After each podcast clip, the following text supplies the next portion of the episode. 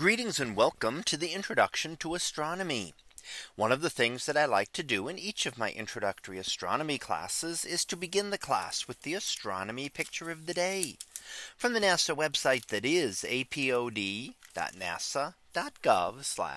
apod. And today's picture for November 26th of 2023 well, it is titled a dust jet from the surface of comet 67p. So what do we see here? Well, this is the comet known as 67P Churyumov Gerasimenko. And this is the comet that was studied by the Rosetta spacecraft back in 2016. And the spacecraft actually went into orbit around the comet nucleus and studied it for over a year and was able to look at it as it came closer to the sun. Now the nucleus of a comet is composed of icy material. Now ice can mean water ice as we think of ice typically, but it also can contain other ices such as methane and ammonia. Now it also contains some carbon compounds as well and some dusty material. So it's kind of a mixture of ice and other materials. So when you look at it here, while it may look at first glance to be solid rock as we tend to think of it here, it really is not. It is really a lot of icy material that is frozen very solid in the depths of space. Now, when it comes close to the sun, material can be expelled from it. And we see an example of one of those jets of material here. And in fact, Rosetta was fortunate enough to image some of these. And here we see that jet of material coming out from the material.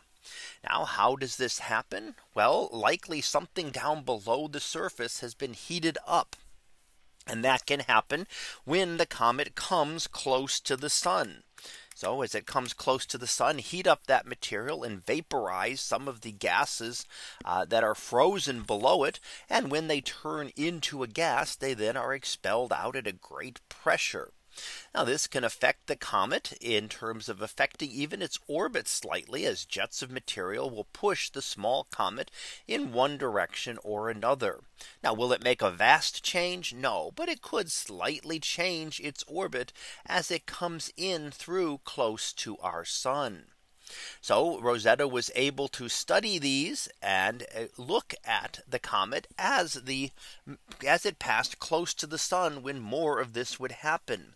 When a comet is farther away from the sun, we don't get a lot of activity and the comet is essentially just this dead ball of material that doesn't do a whole lot when it is out as those great distances.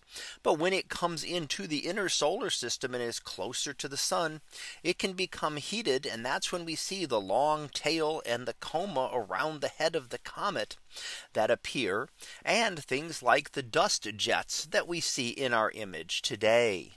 So that was our picture of the day for November 26th of 2023.